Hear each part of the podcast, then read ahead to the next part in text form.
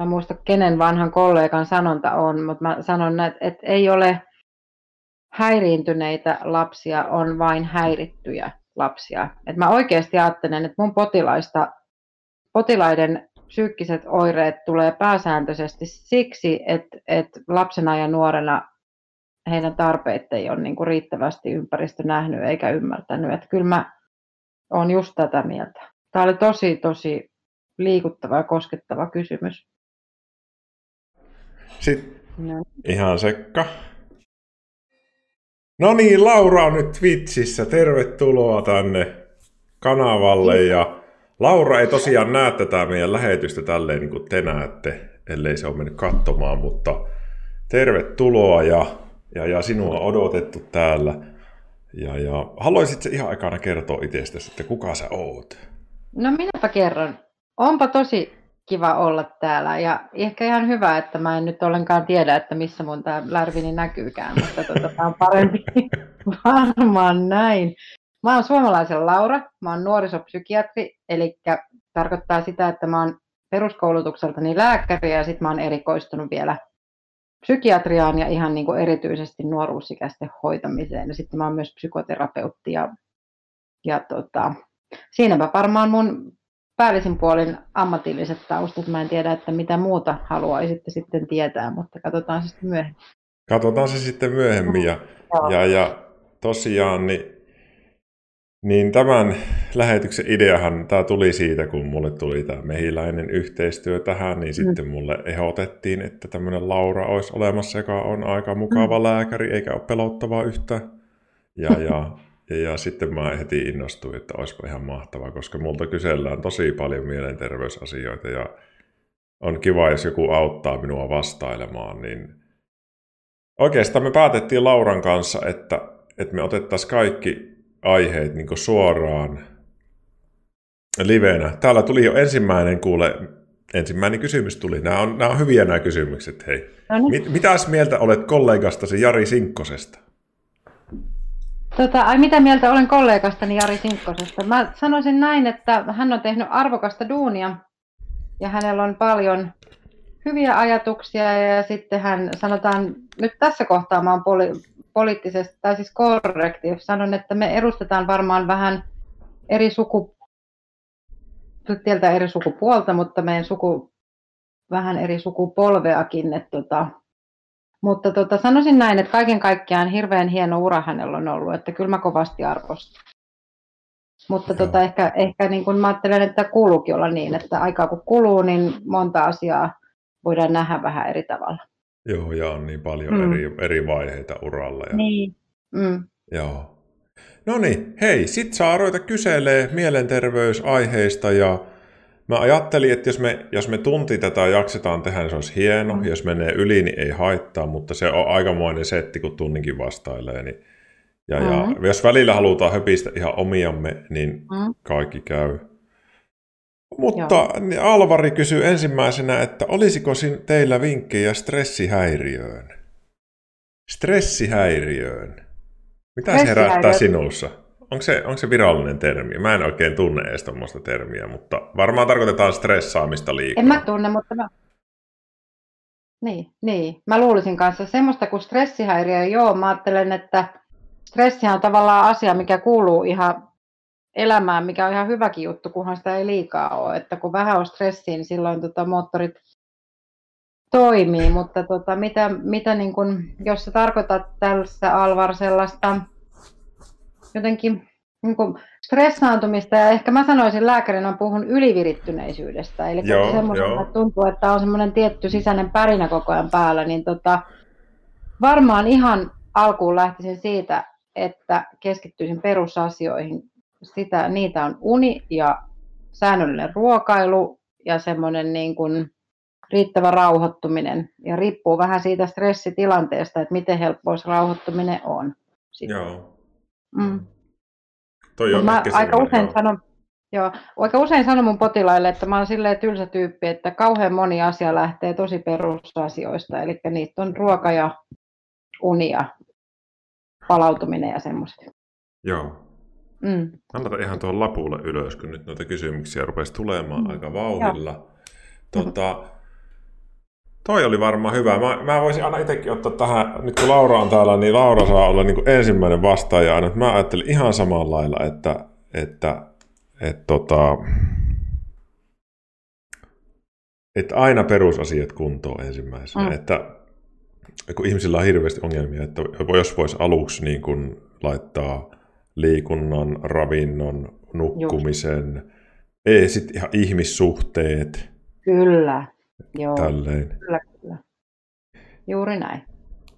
No mutta hei, seuraava hyvä kysymys oli tämmöinen, että hän kirjoitti vielä, että mä kelaan, mä ihan sanon nimimerkin. Aleksi kysyy, että tämä on ihan pakollinen kysyä, mutta mitenkä korona on näkynyt sinun työssä? Tota, huokaus. Mä voisin tiettäkö puhua tästä varmaan tunnin. Ja tota, sanoisin näin, että korona on näkynyt jäätävällä tavalla. Mä en ole ikinä tehnyt näin paljon töitä.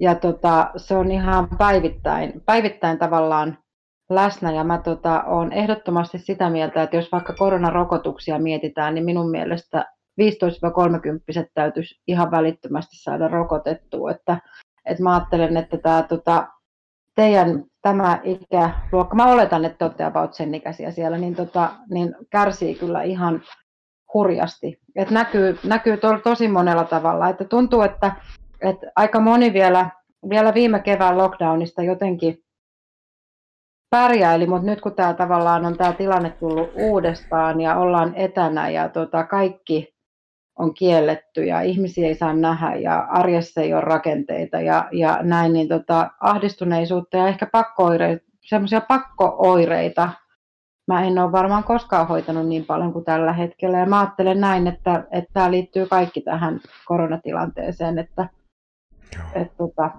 paljon on vaikuttanut mun työhön. Joo, joo ihan, joo.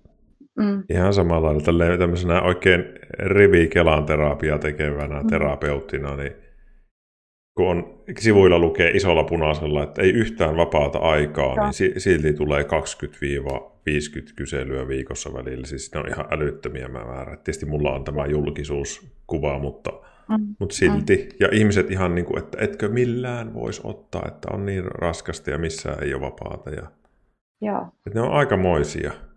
Oh. Oh.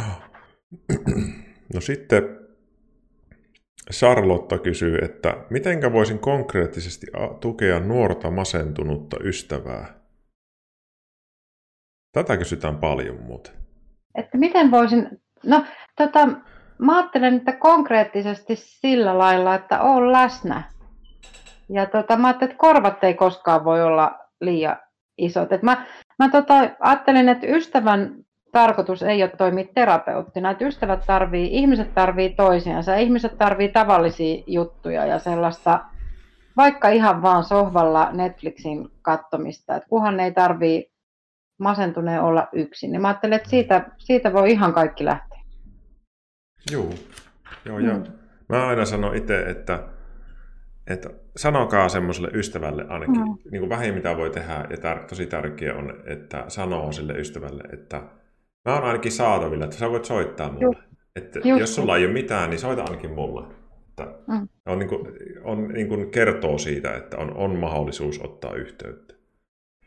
Just näin. Ja sitten tai vaikka tota, ihan se, että mä ajattelen, että jos on oikein masentunut, niin varmaan se luurin, että toi on tosi hyvä toi, että so, voi soittaa, mutta laittaa vaikka kysymykset, miten menee.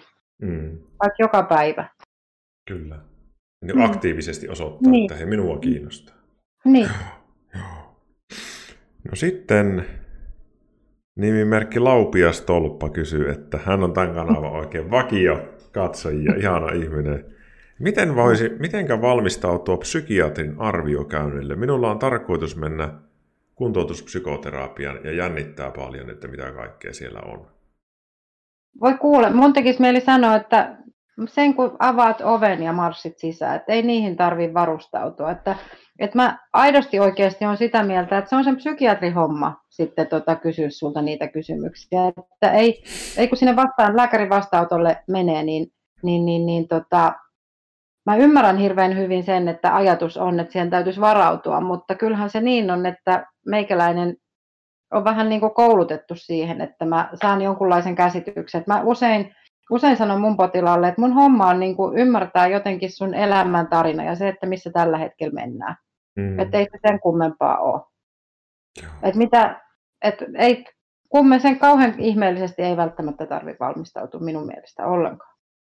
Joo, joo. eli menee mm. vaan sinne. Ei, niin. jos, jos nyt jotain paperia haluaa mukaansa ei sitäkään varmaan tarvitse niin paljon. Hello. Ei, ja ei ole olemassa. Mä ajattelen, että yksikään kysymys tai vastaus tai kommentti niin ei ikinä ole väärä, vaan se on niin, mitä aidompi se on, niin sen parempi homma.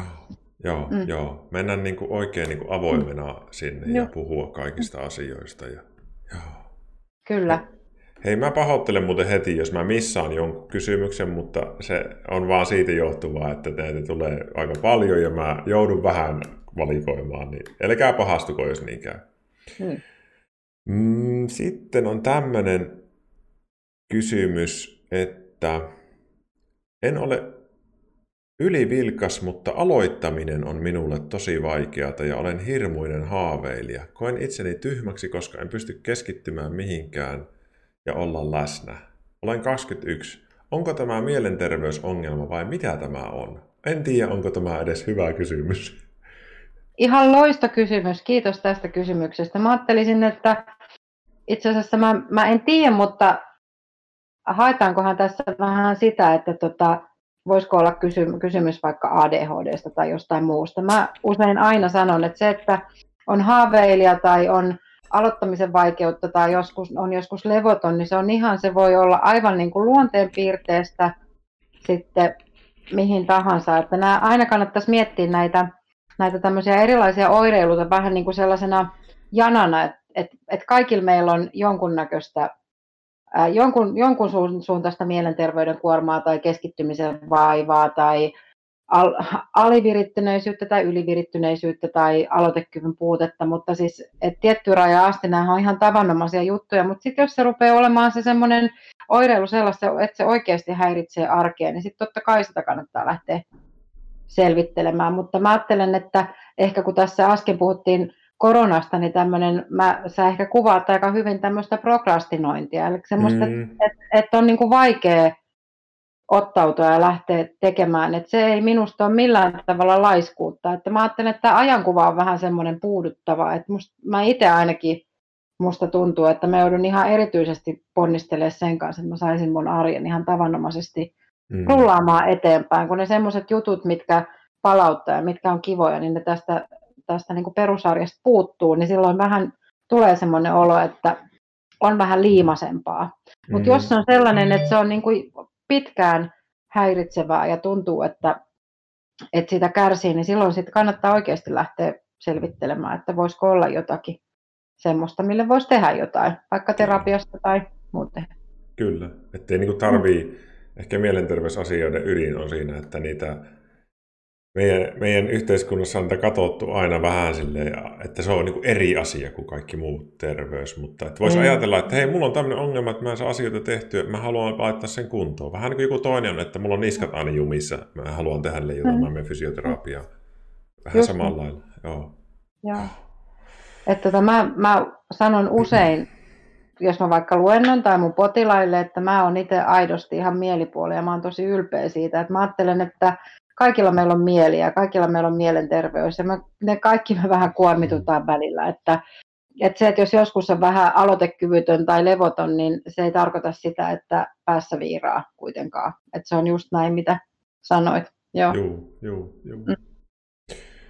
Tästä tuolta äsken mä palaan vielä tuonne Jugi 123 kysy, että miten voisin löytää malttia sairaslomalle, kun minun pitäisi toipua burnoutista ja paniikkihäiriöstä – mutta en osaa pysähtyä ja toimettomuus ahdistaa. Eli siis on niin kuin huomaa, että on palaamassa loppuun, mutta Joo. ei millään osaa. Ehkä tämmöinen nuorten miesten tai miestenkin probleema aika tyypillinen, että ei millään osaa jäädä pois sit sieltä, missä on se kiire.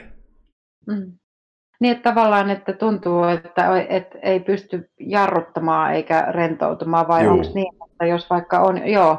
No mä ajattelisin, tota, kun huomaan sen, että, että on hirveän vaikea rauhoittua ja rentoutua, kun mä itse asiassa sanotaan nyt näin päin, että paljon puhutaan tämmöisestä vaikka meditoinnista ja tietoisesta läsnäolosta ja hengitysharjoituksista, mutta jos on aivan yli vireä ja päässä vaan pärisee ja ei pysty keskittyä, niin mä kyllä silloin siivoon tai lähden lenkille, että mä en edes yritä mitään meditointia. Että mm. se on mm. oikeasti, että itsensä kuunteleminen on tosi tärkeää, mutta tota, ehkä tuohon Juki mä vastaisin sillä lailla, että kuulostaa siltä, että olisi tosi tärkeää, että se jotenkin yrittäisit keskittyä minuuttiin kerrallaan. Et varmaan semmoinen, että nyt mun täytyy ottaa tämä rentoutuminen haltuun ja näin, niin tota, se on varmaan tuollaisessa tilanteessa aika mahdotonta, mutta jotenkin mä ajattelen, että yksi pala kerrallaan ja vaikka kymmenen minuuttia kerrallaan tai tunti, jos siihen pystyy.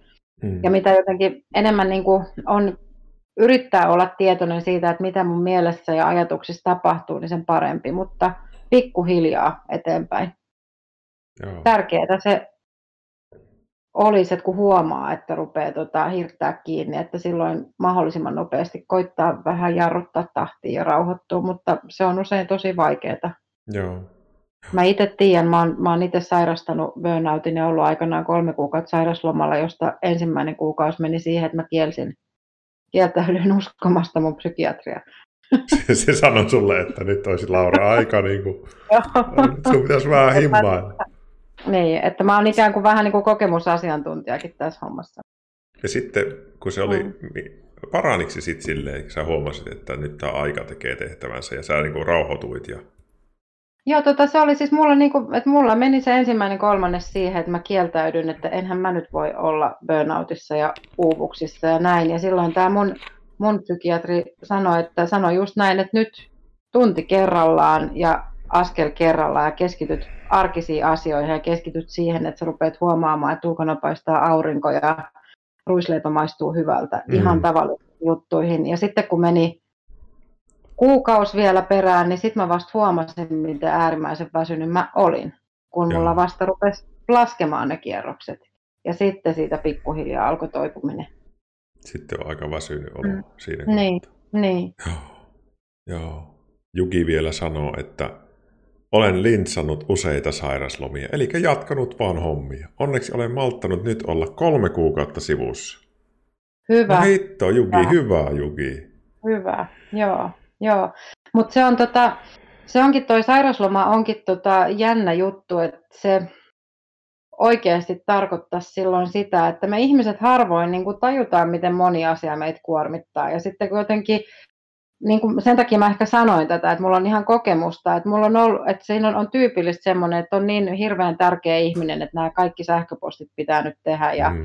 tämmöiset pari juttua tässä vielä ja näin. Sitten siinä jää niin kuin ikään kuin huijaa itsensä, kun sitä on hirveän vaikea myöntää. Ja ehkä siksi mä Juki sanoinkin tänne, että mä tiedän sen, että se on vaikeaa, mutta tämähän on ihan super, jos sä nyt rupeat huomaamaan sen, mm. että saikkua ei kannata huijata, vaan se saikku on syystä. Joo. Tosi hyvä. Hyvä. Mm. No sitten nimimerkki Kierroksen nopein pelaaja kysyy, että minun puoliso työskentelee Eskari opena ja käski kysyä vinkkiä, että miten kohdata ryhmässä olo, oleva lapsi, joka on viikonloppuna jouduttu elvyttämään kuoleman partaalta. Jos kun lapsi puhuu asiasta myös kavereille, kuinka käsitellä asiaryhmässä. Siis tässä on, että esikoulussa on, on joku lapsi on käynyt niin kuolemaan porteilla, se on, nyt se palaa sinne, että miten ottaa vastaan tämmöinen mm. lapsi tai nuori, joka on käynyt, vähän niin kuin, että mitenkä tuommoisen jälkeen kohdataan ihminen? Ensimmäisenä mulle tulee mieleen se, että usein mulle tota, nuoret kuvaa sitä, että jos he on ollut vaikka jossain kamalassa onnettomuudessa, mistä niin kuin kaikki ihmiset on pois tolaltaan, niin kaikista tärkeintä olisi jotenkin se, että se lapsi ei joudu kannattelemaan muiden reaktioita. Että tota, mä ajattelen, että aikuinen tuossa kohtaa olisi hirveän tärkeä, että hän olisi niin tavan, tavallinen ja niin aidosti normaaleista asioista puhuva kuin vaan pystyy, koska hirveän usein käy niin, että kun lapselle tai nuorelle käy pahasti, niin sitten tota, ympärillä olevat aikuisetkin lähtee voivottelemaan ja tavallaan tämä jää tämä lapsi tai nuori yksin sen kokemuksensa kanssa – ja silloin se traumakokemus sen kun vaan vahvistuu. Eli vastaus tähän on, että eihän tätä tarvikaan osata kauheasti ihmeemmin millään erikoistempuilla käsitellä, vaan ehkä keskittyä siihen, että arki rullaisi mahdollisimman tavallisesti. Ja jos nämä lapset haluaa siitä spontaanisti puhua, niin sitten kai varmasti on hyvä antaa semmoinen pieni aika, mutta mm. sitten kuitenkin sitoo sitä ihan tavallisilla arkisilla asioilla. Että näin Kyllä. mä sanoin. Mm. Turvallisuus tulee siitä niin kuin no, normaalista elämästä ja normaalista päivähoidosta. Eikä niin, että voi kauheeta, että mm, on hirveä niin. tilanne käynyt ja niin. sitten upotaan siihen. Joo, joo, toi oli hyvä, mm. toi oli hyvä. No niin, sitten Roitsu kysyy, että minulla on ahdistuneisuushäiriö sekä sosiaalisten tilanteiden pelkoja paljonkin. Koulut on jäänyt kesken, niin tällä hetkellä työtkään ei pidempinä pätkinä onnistu. Kymmenen vuotta sitten olen viimeksi käynyt juttelemassa jonkun kanssa, mutta nyt on tullut hirveä kynnys mennä uudestaan. Ja tämmöiset, mun täytyy sanoa, että tämmöiset kommentit on niinku ehkä aika yleisiä täällä Twitchissä, mm. että on niinku näin kau, kaukana se. Ja sitä, mm. tämä on niinku se, mitä minä yritän täällä tehdä. Joo, mikä onkin mahtavaa, että teet. Mm. Että mä mietin, että mitä voisi sanoa semmoiselle ihmiselle. Minä olen näihin vastannut, mutta miten sinä vastaisit? Joo, no ihmisellä tota... on noin pitkä tauko ja se on niin kuin antanut Joo. olla sen ongelman ja on vähän niin kuin eristäytynyt. Eli semmoisesta varmaan semmoisesta eristäytymisestä on tullut semmoinen normaali ja sitten siihen tottuu, että on omassa pienessä kuplassa. Mä sanoin, voisin ehkä sen verran kertoa mun taustasta, että Helsingin on, Helsingissä on semmoinen toiminta kuin VAMOS, joka on etsivä nuorisotyön yksikkö, mikä tota, syrjäytyneille nuorille on nimenomaan tarkoitettu. Ja mä oon siellä kymmenen vuotta käynyt lääkäröimässä, eli mm. olemassa nuorisopsykiatrina käyn kerran kuussa ja tota, tapaan tämän, tämän kaltaisia nuoria miehiä ja nuoria naisia, jotka on ollut vuosia tavallaan, tavallaan niin kuin sellaisen niin kuin tavan, että on koulut on jäänyt ja, ja duunit on jäänyt ja tavallaan sitten joku, joku alkaa, että tota, et, et, et, et haluaa vielä yrittää, niin Mä ajattelen, että siinä jälleen kerran niin kuin varmaan oleellista onkin. Hirveän usein ihmiset ajattelee, että terapia on se, joka parantaa, mutta sen terapiaan tiettäkö tarvitaan aika paljon voimavaroja ja semmoista niin kuin peruskykyä. Et mä ajattelen, että ihan semmoiset taas jälleen kerran tavalliset jutut, että et niin kuin toimintakyky tarkoittaa sitä, että jotenkin jaksaisi käydä kaupassa ja jaksaisi nähdä kavereita ja jaksaisi poistua sieltä kotoa ja tavallaan näiden asioiden treenaaminen ensin ja sitten tota pikkuhiljaa sen jälkeen sen mietintä, että voisiko jollekin puhua. Ja mä jotenkin ajattelisin, että varmaan tämmöiset niin kuin matalan kynnykset varmaan kaupungista riippuen, mutta tämmöiset vamostyyppiset palvelut tai muut, jossa voisi ihan vaan käydä mm. harjoittelemassa sitä, että käy jossain muualla kuin on kotona ja sitten sit pikkuhiljaa eteenpäin. Mutta minua kyllä kiinnostaisi kuulla, että miten sä usein tähän vastaat sitten. Mä että tämä on ihan älyttömän tärkeä asia. No minä yleensä, niin kun, just niin kun jos ihminen, ihminen niin kun sanoo, että mä en ole käynyt hoidossa tai mulla ei ole siihen halua vielä, niin mä kannustan vaikka netissä ystävystymään tai tulemaan, Juh. siis niinkin pienesti, koska meillä on sellainen keskustelufoorumi tämän kanavan ympärillä, missä on 2200 ihmistä tyyliin, niin mm. esim. sinne tulemaan, juttelemaan ja mm. sitten vaan Joo.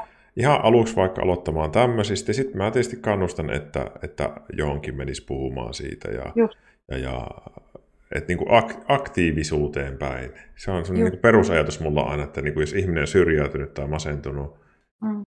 Niin monestihan niin kuin masentunutkin vaikka ajattelee, että no se on, mm. että mä en pysty tekemään mitään. Mä yritän niin kuin, vähän niin kuin jonkun leikkauksen jälkeen kannustaa, että hei sun pitäisi nyt jotain ruveta tekemään hiljalleen, että sä niin kuin heräät. Mm. Joo. Heräät tästä koomasta hiljalleen. Sit, sitä mä yritän niin kovasti. Sitten mä Joo. on tehnyt täällä kaikki muun esimerkiksi haasteita, että voisi ottaa jonkun itselleen vaikka, että käyn vaikka joka päivä. No yksi nuori otti, että haluan soittaa ukille joka päivä korona-aikana. Just, hyvä. Niin, niin se oli aika kova. Joo. Eli kaikki, jotka on siitä omasta pienestä mukavuusalueesta pois. Eli mitä, et ihan siis semmoisia pieniä, pieniä, pieniä juttuja, mitkä sitä pelkoa kohti edistää. Et varmaan säkin tarkoitat, Ville, sitä, että, että altistaminen sille, mikä on vaikeaa, niin se mm. on oikeastaan se tapa. Et, et mitä, et se, se ei, mutta, mutta tavallaan, että sehän ei tarkoita sitä, että että täytyy olla valmis menemään psykiatrille juttelemaan, että se tulee sitten joskus pitkäajan päästä, mutta ihan just näin, että et, et, et ottaa kontaktia muihin ja sitten sitä kautta pikkuhiljaa se mm. rohkaistuminen tulee. Ja mä kanssa ehkä sanon, että sano edes, että me kauppaa ja sano päivää. Se riittää yhdelle päivälle. Mm, se on, se on tosi kova juttu. Mm. Mm. No sitten Jerppa, Jerppa nimimerkki kysyy, että mitä mieltä olette aloitteesta psykoterapeuttikoulutuksen muuttamisesta maksuttomasti? Itse pidän aloitetta hyvänä, mutta minulla on pelko, että uusien koulutettavien määrä tulee romahtamaan maksuttoman ja maksullisen koulutuksen välillä. Näettekö tähän riskiä? Mä voisin vastata ekana, sä saat miettiä Joo, vähän, että minä olen sitä mieltä, että psykoterapeuttikoulutuksen pitäisi olla ihan samanlainen koulutus kuin kaikki muut yliopistokoulutukset. Siis ei missään nimessä sen kuuluisi minun mielestä maksaa, koska meillä on ihan valtava ongelma käsissä jo nyt. Me tarvitaan lisää terapeutteja. Mä toivon, että se menee. Ja en mä näe siinä hirveästi niin ongelmia siis silleen, että se vaan, eikä minua, multa on kysytty, harmittaako se on Ville, kun sä laitoit 50 000 analyyttisen koulutukseen ja sitten sitten tulee maksuton. Ei, minua, minua ei hirveästi harmita. Ehkä vähän kirpasee. Valtio voisi antaa mulle kymmenesosan siitä, niin mä voisin mennä lomalle, kun tämä korona loppuu.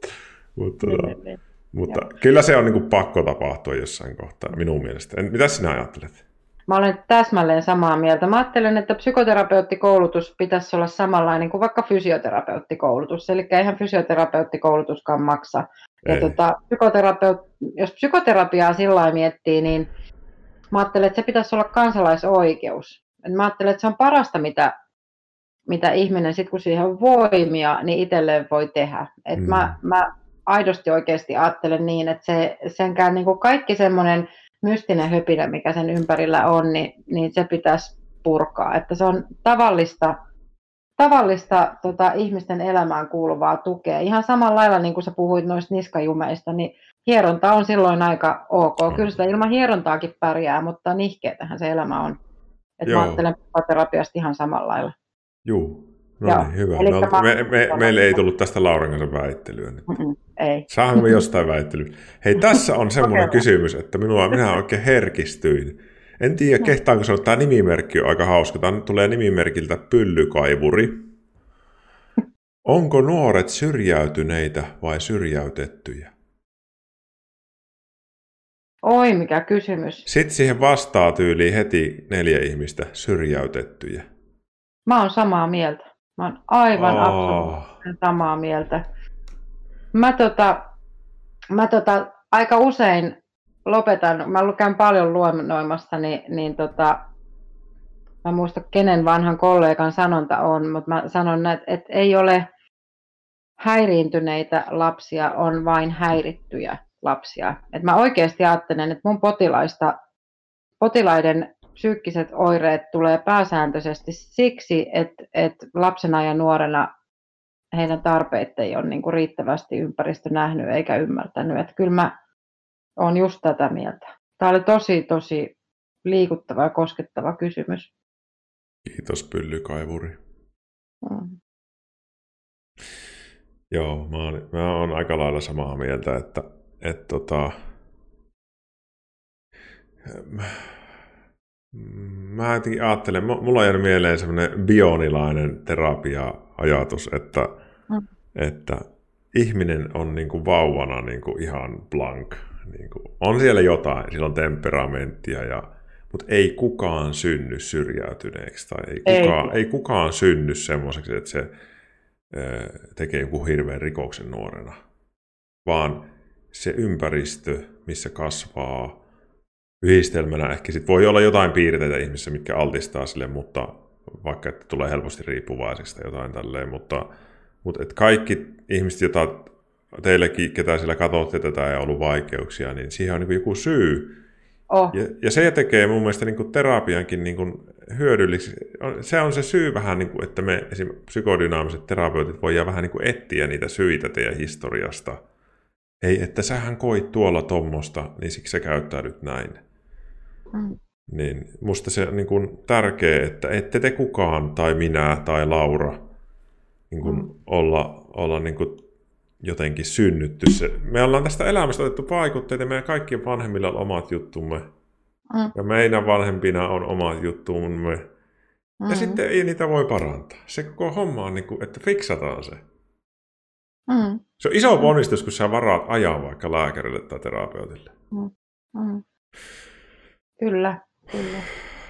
Huh. Mä ajattelen, että onhan on paljon sellaista, että sit kun on historiassa paljon vastoinkäymisiä, ehkä mä, mä ajattelen niin kuin sillä tavalla, että, että usein esimerkiksi ahdistus tulee yksinkertaisesti siitä, että tota vanhemmat tai muut aikuiset silloin, kun on lapset pieniä, niin ei ole osannut ajatella, että tuo lapsi on ihan oma tyyppinsä, että se ei ole minun jatke. Että se tarvii, mun pitää tunnistaa ja ymmärtää, että mitä just tuo lapsi tarvii. Ja tämä on semmoinen asia, mikä aika, aika usein, ihan siis niin kuin, miten mä nyt mikä nyt sitten on hyvä perhe, mutta semmoiset ihan niin kuin tavanomaisissakin perheissä ohiset, ohitetaan tavallaan se, että, että niin kuin ei olla riittävän kiinnostuneita mm. ja ei ymmärretä sitä, että me ollaan kaikki yksilöitä ja meillä on kaikki omat jutut ja ei se tarvi olla mitään kauhean mystistä, mutta sit toisesta ihmisestä täytyy olla kiinnostunut. Mm. Mm. Joo. Joo. No niin. Sitten tuli... Nämä on muuten tämmöisiä kysymyksiä, mitkä joskus on tämmöiselle psykodynaamiselle terapeutille vaikeita. Grand, nimimerkki Grandioosi kysyy, miten voi nuorta auttaa esiintymisjännityksen kanssa, muuten kuin lääketieteellisesti? Mulla, tuntuu, mulla aina tuntuu joskus tämmöisissä, että kato, kun psykoanalyyttien koulutus ei anna sulle semmoista niin kuin, työkalua niin kuin suoraan, vaan kaikki niin kuin, on se, että se tausta ja ja sitten mä olisin aina, että vitsi kun mulla olisi niin semmoinen iso repullinen niin semmoisia harjoitteita vaikka, tai että ajattelet tälleen. Tai... Mutta mitä sä ajattelet tästä, että esiintymisjännitystä, miten voisi auttaa ihmistä? No mä ajattelen itse, niin no esimerkiksi vaikka nyt, että mulla on ihan kauhea esiintymisjännitys ongelma itselläni ja mä, mä tota, kärsin ihan niin kuin sosiaalisten tilanteiden pelostakin vielä ihan tänäkin päivänä, vaikka mä paljon oon, oon esillä, niin tota, se, miten mä ajattelen, että jotenkin sen hyväksyminen, että nyt jännittää paljon, että sitä, sen kieltäminen pahentaa asiaa, mutta just ennen kuin tota, tavallaan pitää vaikka mennä tekemään, pitää esitelmää tai jotenkin avata suu tai jotenkin muu, niin tässä kohtaa ehkä mä lähtisin harjoittelemaan sellaisesta, sellaista jotain niin kuin ihan hengitys, hengitysharjoituksella tai joku semmoinen asia, mi- mihin voisi fokusoida, vaikka on se sitten vaikka biisi, minkä kuuntelee, tai joku, että hetkeksi aikaa saisi niin kuin ajatukset keskitettyä, vaikka johonkin, on se sitten joku pieni meditaatio, pieni hengitys, joku biisi tai muu, ja mä jälleen kerran korostan, että tota, tämä on semmoinen asia, että tämähän ei ensimmäisellä kerralla suju, mutta kaikki mm. tämmöiset mielen treenit on sellaisia asioita, että kun niitä riittävän monta kertaa toistaa ja treenaa, niin sitten se rupeaa pikkuhiljaa helpottaa. Mm.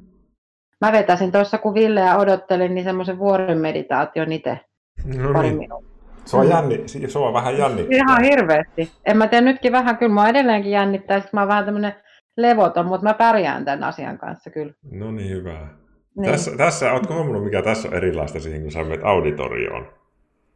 No? Niin, niin, niin, niin jos sä heität auditorioon 400 ihmistä, niin se tuntuu erilaiselta kuin tässä. Aivan. Juu, Et totta, kun tässä, totta. tässä sä et näe niitä ihmisiä, se on vaan lukema. Niin, totta, totta, totta. Mutta nythän tässä korona-aikaan, kun on sitten esitelmi, esityksiä tai muita pitänyt ja on niitä Teams-palloja, niin tota, siinä on toisaalta, mä ajattelen, että sit kun auditoriossa on tottunut luennoimaan, niin pystyy kuitenkin vähän katsoa, että niin. kuorsaako toi tyyppi tuolla vai onko sillä silmät auki vai niin, onko ne kiinnostavia. Reagoi Mä en yhtään tiedä, miten te reagoitte siellä.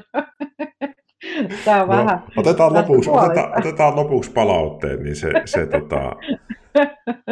No Masa sanoo, että Lauralla on kaunis taulu vai seinävaate seinällä. Joo, kiitos. Sitten, se on matto. Matto, no niin, no niin.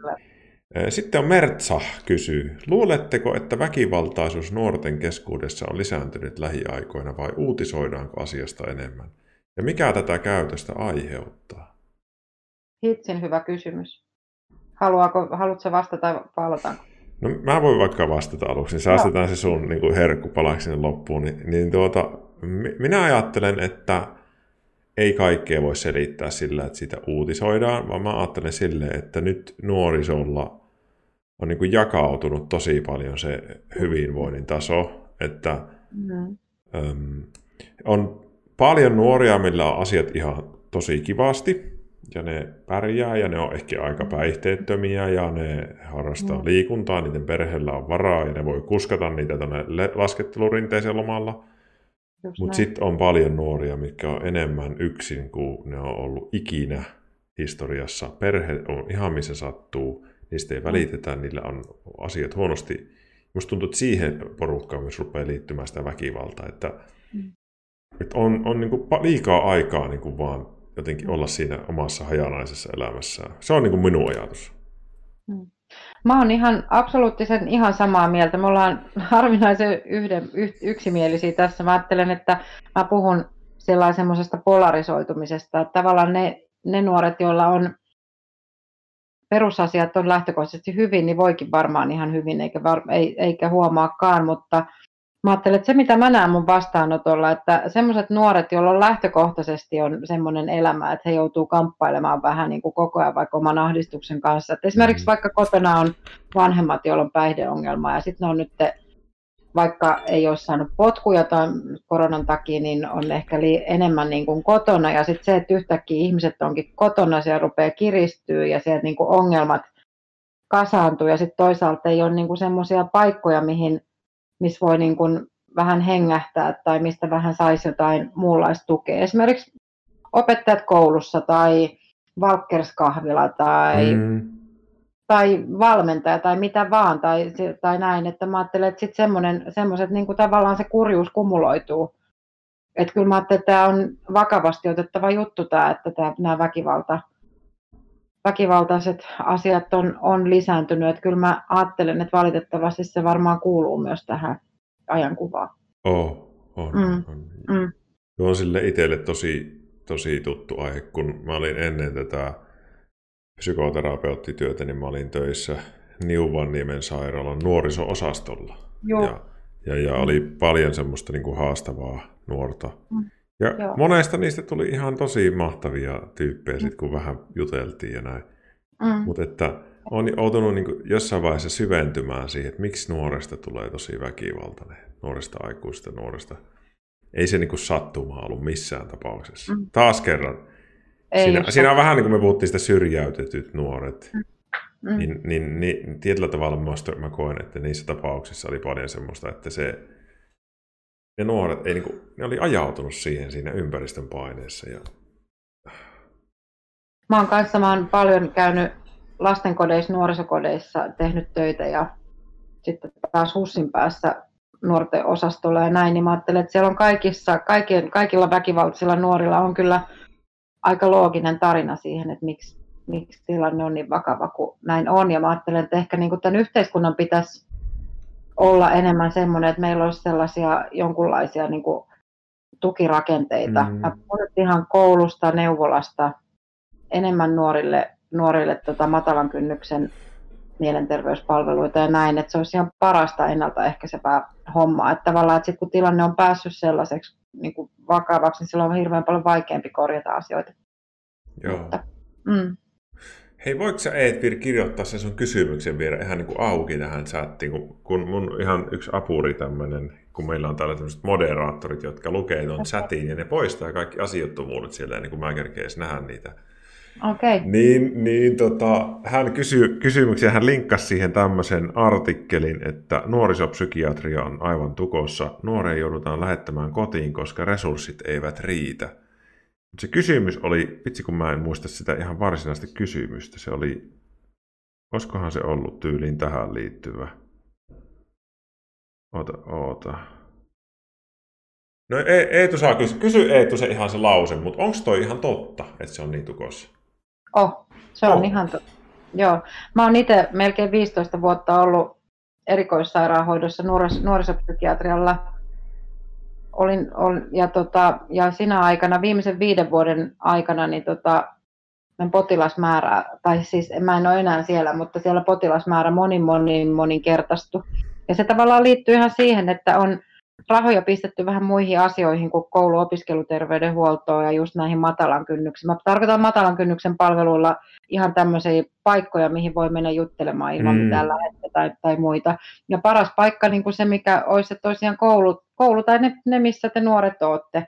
Niin jos mietitte YTHS tai koululääkäreitä tai kouluterveydenhoitajia tai koulupsykologeja, niin heillä on, he on ihan hirveän vähillä resursseilla pyöritetään. Ja sitten sen takia tota, erikoissairaanhoito, eli nuorisopsykiatrialle tavallaan niin kun menee ihan hirveä määrä potilaita. Et viime vuonna tota, 10 prosenttia nuoruusikäisestä väestöstä oli erikoissairaanhoidossa potilaina. Ajatelkaa 10 prosenttia. 10 prosenttia? Kyllä, se on ihan tajuton määrä.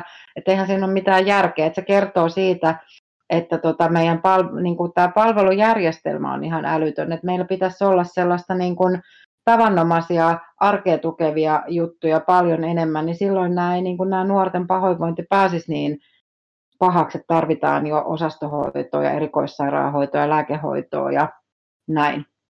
Että tämä on tosi vakava asia.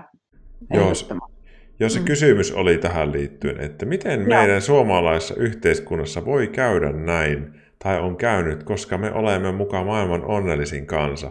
Mikä aiheuttaa tuommoisen järjettömän kasvun? Niin kuin ihan, Eetu kysyi ihan semmoisen vähän niin kuin, että mik, miksi meillä on tämmöinen?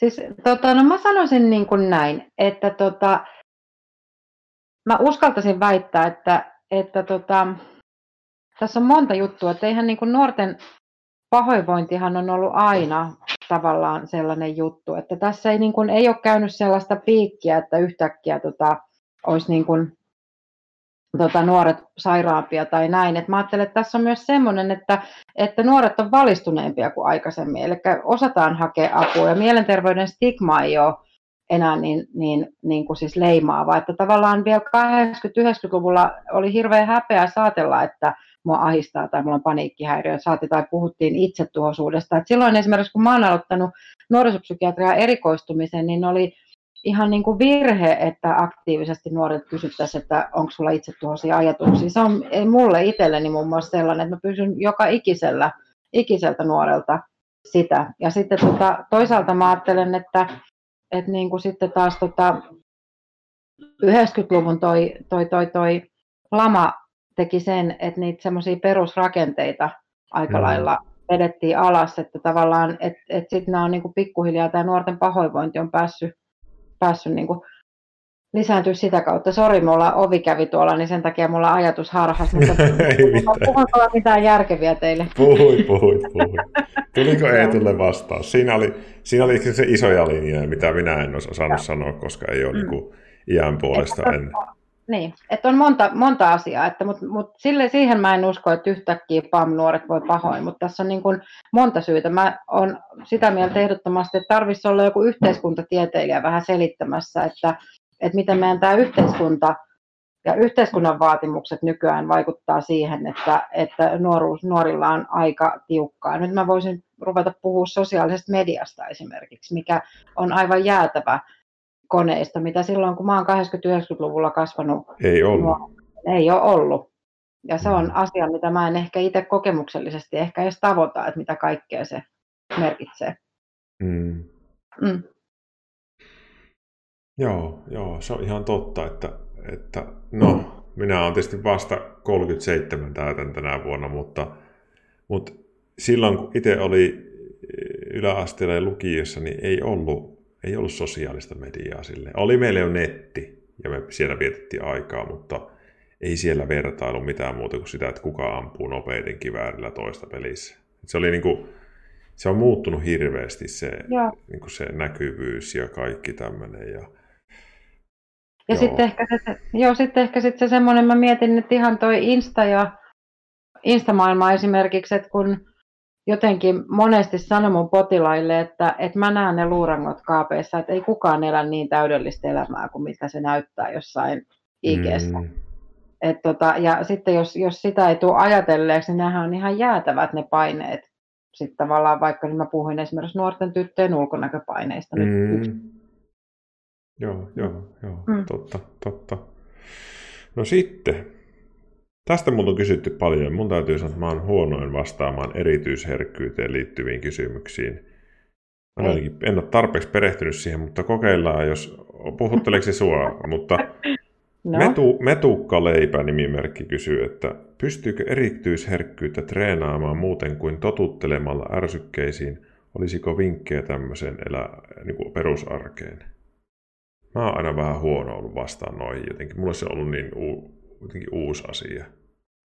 Joo, mä tota, kun mä oon lääkäri ja psykiatri, niin mä tota, toi erityisherkkyys on niinku semmoinen asia. Mä ymmärrän hyvin metukkaleipä, mitä sä haet tuossa, mutta, tota, mutta tota, mä ajattelen, että, että se on varmaan semmoinen herkkä temperamenttisuus, jolloin niin kuin tavallaan aistiärsykkeet on, niin kuin, että, että asiat tuntuu erityisen hankalilta, niin mä itse asiassa juuri sä vastasit mun mielestä jo itse tuohon aika hyvin. Mä lähtisin siihen, että mä altistuisin pikkuhiljaa asioille, mitkä tuntuu hankalalta. Että, et, et ehkä niin kuin psykoterapeuttina mä puhun sellaisesta epämukavuusalueesta, epämukavuusalueesta. Tota, joo, sori. Ei mitään, kuuluu asia. Striimiin kuuluu aina perheasia. Niin. niin, niin. Mun poika on Intistä lomalla, niin se lähti nyt vähän. Joo, niin tota... niin, niin tavallaan siis semmoisella pienellä ep, tota, epämukavuusalueelle asteittain meneminen on tosi hyvä juttu. Eli tavallaan, että se erityisherkkä ihminen, jos tavallaan lähtee elämään siinä omassa kuplassaan, niin se herkkyys ja erityisyys sen kuin pahenee. Et jos, jos haluaa elää tavanomaisempaa elämää, niin sitä treena, treenaminen siihen altistuminen tavallisille asioille, jotka alkuun tuntuu vaikealta, mutta sitten ne pikkuhiljaa rupeaa sujuu. Mä ehkä voisin tähän, niin kuin mä itse kerron mun potilaille usein, mä ajoin prätkäkortin pari vuotta sitten ja mä musta on ollut ihan hurja motoristinainen ja tota, mä tota, mulla on ollut 26 vuotta ajokortti ja tota, sitten mä ajattelin, että no kyllähän mä nyt yhden moottoripyörän tuossa otan haltuun. Ensinnäkin mä kävin tota kirjalliset tekemässä varmaan viisi kertaa, se oli ihan hirveän vaikeaa. Mm. Ja sitten, tota, sitten tota, inssi oli aivan niin kuin järkyttävän hankalaa ja tota, mä ensimmäisellä käsittelyinsissä mä kaadoin moottoripyörän sen insisedän varpaille ja se oli ihan kauheata. Mä ajattelin, että mä en musta ei koskaan tule motoristia. Ja silloin mä ajattelin, että mä ajattelen, ehkä haluan verrata tämän silleen, että mä ajattelin, että mä olin tosi lähellä, että mä lopetan leikin siihen.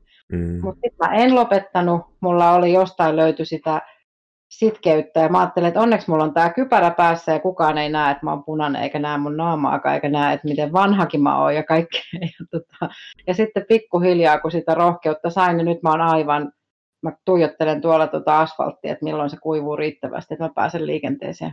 Onko sulla oma pyörä siis? On. No mikä se on? Honda Hornetti. Honda Hornetti. Tonniseen Honda, Hondaan heti kun heti kun mahdollista. Se on semmoinen nakupyörä semmoinen.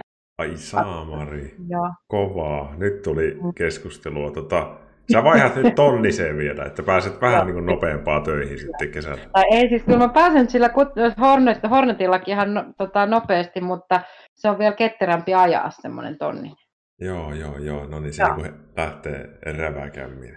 Niin, kyllä. Sitten Lenni kirjoitti, että Töissäni lastensuojelulaitoksessa kyllä turhauttaa, kun nuorille ei tunnu olevan mielenterveyspalveluita tarpeeksi. Itsetuhoisia mielenterveysongelmaisia nuoria sijoitetaan nuorisokoteihin kun osastolle. Niin kuin varmaan tarkoittaa, että niin kuin nuorisokoteihin kun osastolle ei pääse. Tyyliin. Joo, niin, joo. Se, on, se on mm-hmm. aika pitkäaikainen ongelma. Tuo oli, joo. Tuo, tuo oli jo silloin, kun itse oli niin kuin, tota, mm. Mm. Mä, joo, ja, mutta mä itse asiassa haluaisin tähän sanoa sen, että toi, mä ajattelen, että itsetuhoiset nuoret, jos jotain, niin ne itse asiassa tarvii tavallista arkea, tavallisia asioita ja, ja näin. Että on totta, että kaikista paras jälki tulisi sillä, että, että jos koti on sellainen, että siellä ei voi nuori olla turvallisesti ja siellä ei ole aikuisia, jotka pitää huolta, niin silloin mä ajattelen, että, se, että, että lastensuojelulaitoksethan on ihan välttämättömiä ja ne tekee hirveän arvokasta ja tosi tosi tärkeää työtä. Mutta ehkä se, mikä puuttuu vielä, mä ajattelin, että mä oon siellä erikoissairaanhoidon päässä niin pitkään ollut, niin, tota, niin semmoinen niin yhteistyö, että tehdään kimpassa. Että ehkä se, mikä tässä on tässä meidän palvelujärjestelmässä kaikista hankalin, että, että on vähän semmoinen joko tai. Mm. Että joko lastensuojelu tai nuorisopsykiatria osasto. Ja mä itse aina ajattelen, että pitäisi sekä että olla. Että pitäisi yhdessä yhdistää voimat ja sitten jotenkin luottaa siihen että tehdään kimpassa ja sillä mm. lailla mä saataisiin parasta jälkeä kyllä. Juu, juu.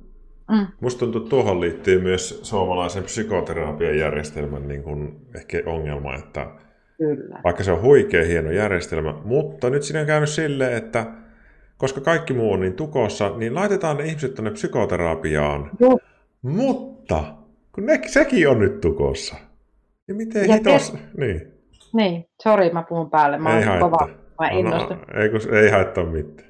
Joo, mutta mä, mä, en, mä oon niin samaa mieltä tässä ja mä itse asiassa tota, aika paljon tuolla pitkin kyliä puhun siitä, että eihän suinkaan kaikki A tarvii psykoterapiaa ja on tilanteita, milloin se ei ollenkaan ole, ole edes oikea hoito. Että tavallaan mä ajattelen, että psykoterapiakin on yksi niin kuin semmoinen tärkeä tukimuoto muiden joukossa. Ja taas mä niin kuin ehkä ajattelen, että eihän kaikki ihmiset, jotka on kankeita, niin tarvii fysioterapiaa. Tämä nyt on ihan tämmöinen kärjestetty esimerkki, mutta, mutta niin kuin semmoiset perusasiat, että mitä jos istutaan nyt alas ja juodaan kuppi kahvia, kuunnellaan, että mikä tuolla ihmisellä on hätänä. Ja sitten mm. vasta pikkuhiljaa ruvetaan miettimään. Että tästä on ehkä tullut vähän semmoinen automaatti, että kaikille pitäisi nyt saada äkkiä mm. terapiaa. Niin mä, mä kyllä itse asiassa olen sitä mieltä, että on paljon semmoisia tilanteita ja varsinkin nuoria, että ei ensinnäkään nuoret ole valmiita mitään terapeuttista ei. työskentelyä tekemään. Eli se itse asiassa vaatii aika paljon, että terapiaan kykenee. Ja mä ajattelen, että ihan tuohon niin viittaan tuohon lastensuojeluyksikkö-hommaan, kun mä oon paljon käynyt konsultoimassa, niin mä ajattelen, että, että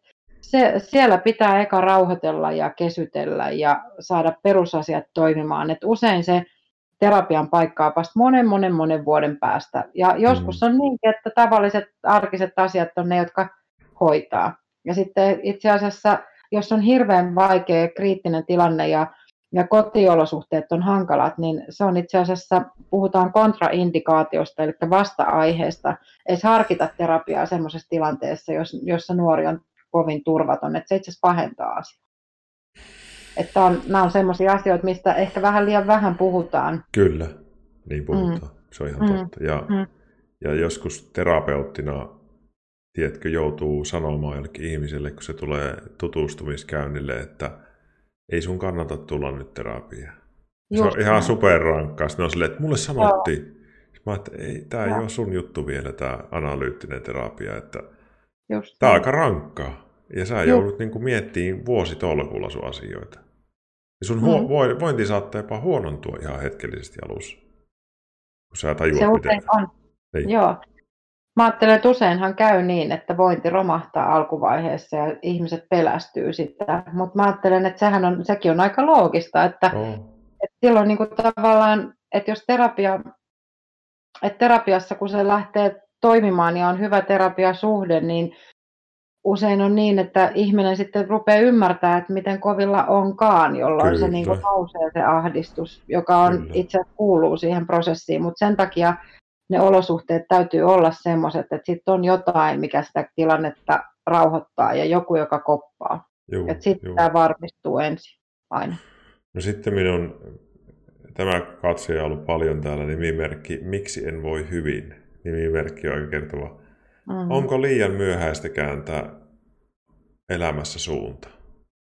Minä voisin koskaan. sanoa, että koskaan Joo. ei. Ei, ikinä. Ikinä ei ole liian myöhäistä. Se voi tehdä vaikka 70-vuotiaana. Tar... Joo, joo.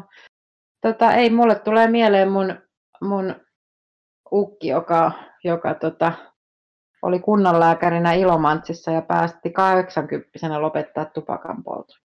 Kovaa. Mm. Just tämä. Minä no, lopetan nyt. Niin.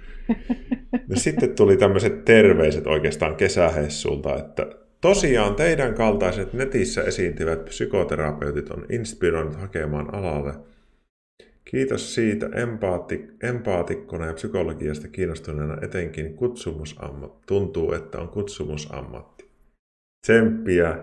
Hyvä, hienoa. Hyvä kesähessu. Hyvä. Sitten tuli hirmu hyvä kyssäri nimimerkiltä Murumin.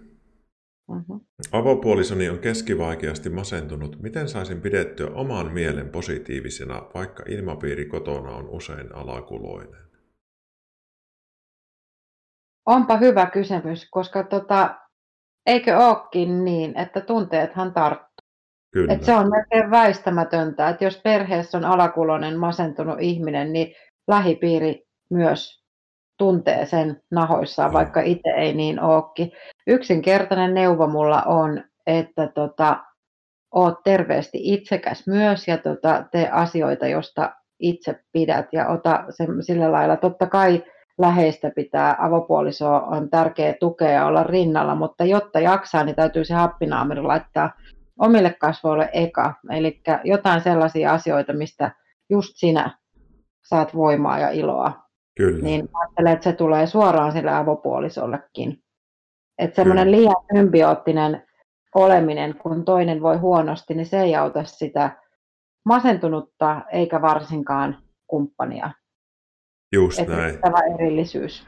Ja, ja, ja niin kun joskus tulee, multa tulee sellaisia kysymyksiä, että hei, mun kumppani on vähän masentunut ja, ja, ja mm. se jopa niin kuin vaikuttaa siihen, että, että itsekään ei kehtaa vaikka käydä urheilemassa tai jotain tämmöistä. Mm. Mitä siis on tosi yleistä, mutta sitä ei kannata tehdä. Sun kannattaa mm. pitää kiinni sitä omista menoista ja nähdä ystäviä. Just, ja tietysti just. se kumppani tarvitsee niin kannattelua, mutta se ei mm. tarvitse semmoista toista masentunutta ihmistä siihen. Eli ei. on vaan pakko pitää kiinni. On hyvä tuo Lauran toi terve itsekkyys. Mm.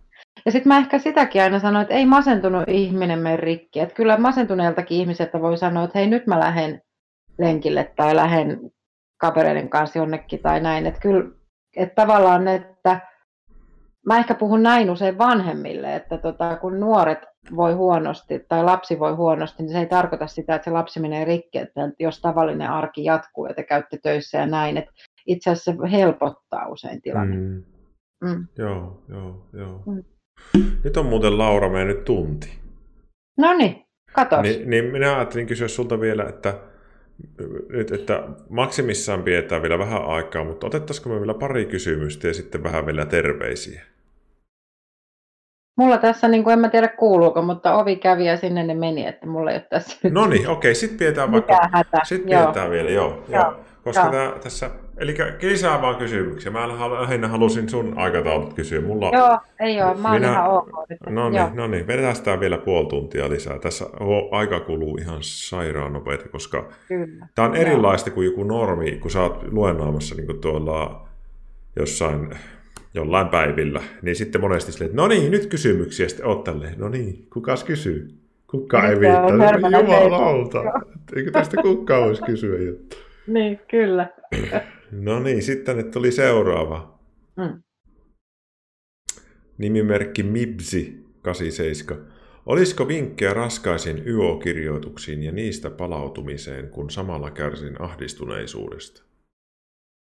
Joo, sulla taitaa nyt juuri olla YO-kirjoitukset menossa, eikö vaan?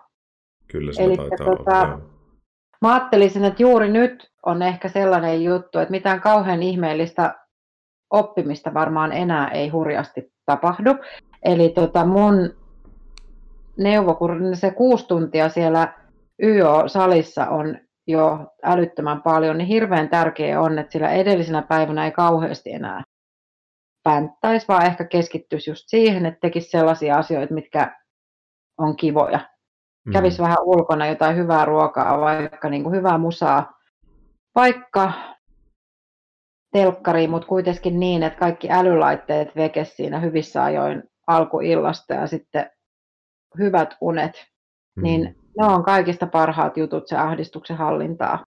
Joo. Että tota, sitten tavallaan mä ajattelen, että ei siinä ole siinä sitten itse kokeessa, ei tule niin kova paniikki, kuin jotenkin on edes keho vähän levännyt ja Joo. mieli ei ole ihan siellä yötä myöten ollut tota, oppimassa asioita. Et juu, usein juu. viime hetken pänttääminen näin isossa kokonaisuudessa, niin se ei kannata. Mm. Just tämä. Eli ei, ei mm. ole mitenkään... Tota on muuten paljon stressaille opiskelijat yliopistossa ja mm. lukioissa ja missä vaan missä on kokeita, että vitsi kun mä oon huomenna koe ja mitä mä teen nyt. Et sä voit mm. tehdä enää mitään. Just niin. Se on tehty nyt. jo, mitä on tehty. Mm. Mm. Ja sitten tota, toi, on, toi alitajunta on kumma kapistus, että jos niin kun antaa sen levon ja rauhan ja tekee jotain ihan muuta. Ja sitten ehkä sen vinkin mä haluaisin niin kuin tähän sanoa, kun mulle tulee vaikka mun lääkiksen pääsykokeet ihan tosi elävästi nyt mieleen, että se alkuun on melkeinpä aina semmoinen aivan hirveä paniikki ja sitten jotenkin mä muistan itse, että mä silloin ihan sokeuduin ja meni ihan semmoinen, että mä en osaa mitään. Niin sillä kohtaa, että luen ne kysymykset rauhassa, käännä se paperi hetkeksi veke, mieti jotain sellaista, että sä saat itsesi rauhoitettua ja sitten palaat uudestaan niihin kysymyksiin. Että se semmoinen shokki tulee yleensä aina, että sit shokista ei pitäisi, että, että jos se auttaa yhtään, että se on aika normaalia ja jos siitä pääsee yli ja keskittyy alkuun siihen, että rauhoittuu ja sitten kun on vähän se vireystila laskenut, niin sitten aivotkin rupeaa tuottamaan ihan uudella tavalla asioita. Mm, joo, mm. joo, joo, mm. joo. Joo, no niin. Täällä joku Mutta hei. Joo. kovasti Juu. kaikille. Mutta nimimerkki taistelija kirjoitti myös toisenlaisen mielipiteen, mikä on ihan hyvä oli. Minulla on kyllä edellisen päivän kertailut ollut aina se juttu, millä on pärjännyt. no, niin, no, osa... se on hyvä sitten. Niin, niin osa, osa pärjää, osa pärjää. Mm, osa pärjää, joo. Sitten, ja onhan tota... siinäkin varmaan totta. Mm. On, on, on, on. Ja kyllähän sitä niin kuin, sillä voi niin kuin, muistuttaa. Ja joillekin ihmiset toimii semmoinen systeemi myös. Mm. Mä ajattelen ehkä sitä, mä, kun jos on kovin, kovin, kovin ahdistusherkkä, niin silloin se uni ja ruoka ja sellainen mielen väljyys on ihan A ja O. Mm. Sitten mä ajattelen, että toiset on sellaisia, että vetää semmoiseen niin kuin tiukkaan pirinää itsensä, niin se on se paras. Et, et, mm. Joo, totta, en mä väitä vastaan tästäkään kyllä. Joo, joo, se oli ihan hyvä pointti. Mm, kyllä. Nimimerkki Maksuts kysyy, että olisiko vinkkejä siihen, kun ajattelen aina joka tilanteessa, että pahin tapahtuu. Esim. töissä ajattelen, että en pärjää tai että olen mokannut, vaikka en ole. Muuten Kyllä, olisi. Vitsi nämä... Tosi siis hyvä Mistä kysymys. näitä kyssäreitä tulee? Tuo on minun mielestä sen niminen kuin katastrofiajatus ja hirveän tavallista ahdistuneilla ihmisellä. Ja tuohon mä aina sanon, että muista tämä. Ajatus on vain ajatus ja tunne on tunne. Mitään faktaa sinulla ei ole pöydässä, että jotain katastrofaalista tapahtuu, mutta sun mieli ahdistuneena lähtee pyörittämään mm. näitä katastrofiajatuksia. Että, että tavallaan, tavallaan sen tunnistaminen, että ajatukset ja tunteet tulee ja menee, mutta mm. ne harvoin, varsinkin jos on ahdistunut, ne ei välttämättä kerro yhtään mitään todellisesta tilanteesta. Että semmoisen harjoittelu olisi tosi, tosi tärkeää. Kun ne katastrofiajatukset on, ne on varmaan ihan hirveän kuormittavia. Että jos koko ajan joutuu elämään semmoisen pelon kanssa, että jotain hurjaa tapahtuu, ja itse asiassa sille ei ole mitään faktista, faktapohjasta perustetta sille, niin silloin me puhutaan ihan ahdistuneisuushäiriöstä. Joo. Mm. Mm. Hei, jos sulla on semmoinen oire, maksuts, niin, mm. niin tuommoisessa tilanteessa, jos tuo niin hallitsee elämää, niin ehdottomasti vaaraat ajaa lääkärille. Ja joo, mä meinasin tähän, joo, mä meinasin tähän tota, just jatkaa, että toi on kyllä semmoinen asia, että toi kannattaa selvittää. Ja sitten tota, mä ajattelen, että kun tässä näitä terapiapalveluita mietitään, niin ihan siis jo muutamat käynnit, on se sitten nettiterapiaa tai muutamia terapiakäyntejä, niin mä ajattelen, että ihan jo sen ymmärtäminen, että kyse on tavallaan semmoisista ajatuksista ja tunteista, jotka on niin kuin, niin kuin tavallaan ei, ei kerro totuutta, että sulla on mieli jäänyt sellaiselle niin kuin huolilaukalle, Juu. joka kuormittaa kovasti, mutta nämä on asioita, mitä todellakin pystytään hoitamaan. Että kyllä, tota, kyllä. Näitä pystytään. Joo, tämä on, Joo. voisi sanoa, että yleisin niin kuin tällä hetkellä minun työkohde on ahdistuneisuushäiriöt. Se on jopa ohittanut nyt niin kuin masennuksen. On, Tässä joo, kun on, nuorten on. aikuisten kanssa paljon tekee, joo. niin mm. oikeastaan niin kuin ahdistuneisuus, semmoinen yleinen, niin se mm. alkaa olla niin kuin iso juttu, nyt korona-aikana varsinkin. Mm, kyllä, mä oon tosi mm, ihan samaa mieltä. No niin, kiitos. Hyvä kysymys. Sitten on minun kanavan ihana vakiokatsoja Ani. Kysyy, että en ole kyllä kokonaan pystynyt katsomaan tätä, niin en tiedä kysykö joku, mutta olisiko teillä vinkkejä itsetunnon parantamiseen? Ihana, ihana iso kysymys. Tämä aina kysytään ja minä olen, että no niin, nyt, nyt voisi sitten ottaa oppikirjat uudelleen. Joo, no tota, itsetunnon parantamiseen. Varmaan kyse on tällaisesta itsemyötätunnon vahvistamisesta. Oletko tästä puhunut? Ei, puhupa sinä siitä. Minä en tuota termiä ole osannut käyttää. Niin, no mä ajattelen, että itsetunnon, että jotenkin se semmoinen, ää, mä ajattelen, mä en muista mistä lehdestä mä luin, mutta tota, jos ajatellaan, että tota, että, että ihminen vaikka kärsii noista katastrofiajatuksista, mistä just puhuttiin, että ne on ajatuksia ja tunteita, jotka on negatiivis-sävytteisiä ja jää pyörittämään. Ja sitten tavallaan meidän mieli on siinä mielessä niin kurja, että jos me annetaan sille valta, niin sehän jää niin kuin vahvistamaan tätä negatiivista ajatusta, mutta, ää, mutta itsemyötätunnolla ehkä ajatellaan näin, että tota, sen sijaan, että kun katsoo peiliin, tämä on, ehkä tämä on tosi tyhmä itse asiassa. Tai sen, sen sijaan, että, että miten itseään, itsestään ajattelee ja miten itselleen puhuu. Että sen sijaan, että olisi kovin sättivä ja näin, niin pyrkisi kuitenkin siihen, että mä teen tässä elämässä parhaani. Ja tota, jos on vaikka asioita, mistä itsestään ei voi pitää, niin niitä ei kannata, että jos vaan pystyy, niin niiden ajattelemista koittaisi välttää, mutta jos löytyisi joku semmoinen, mikä itsessään on sellainen miellyttävä, niin koittaisi pitää tämmöisiä hyviä asioita mielessä. Se mun juttu tässä oli se, että silloin on ihan hirveän iso merkitys, että miten me itse itsestämme puhutaan ja miten me itse itsestämme meidän mielessä ajatellaan. Et siis tarkoitan sitä, että sitä mieltä voi ihan tietoisesti treenata ajattelemaan myös niin kuin positiivisen kautta, eikä sen negatiivisen kautta. Se vaan on niin, että mehän tiedetään se, että negatiiviset tunteet on niin vahvoja ja intensiivisiä, että kun niille antaa vallan, niin ne kyllä tota, pitääkin sitä valtaa hyvin vahvasti. Ja tota, positiiviset tunteet herkemmin jää siellä sivulla, mutta kyllä mä toivoisin ainakin kauheasti, että meillä kaikilla jotain edes pienen pientä positiivista olisi löydettävää ja sitten siitä ikään kuin lähtisi.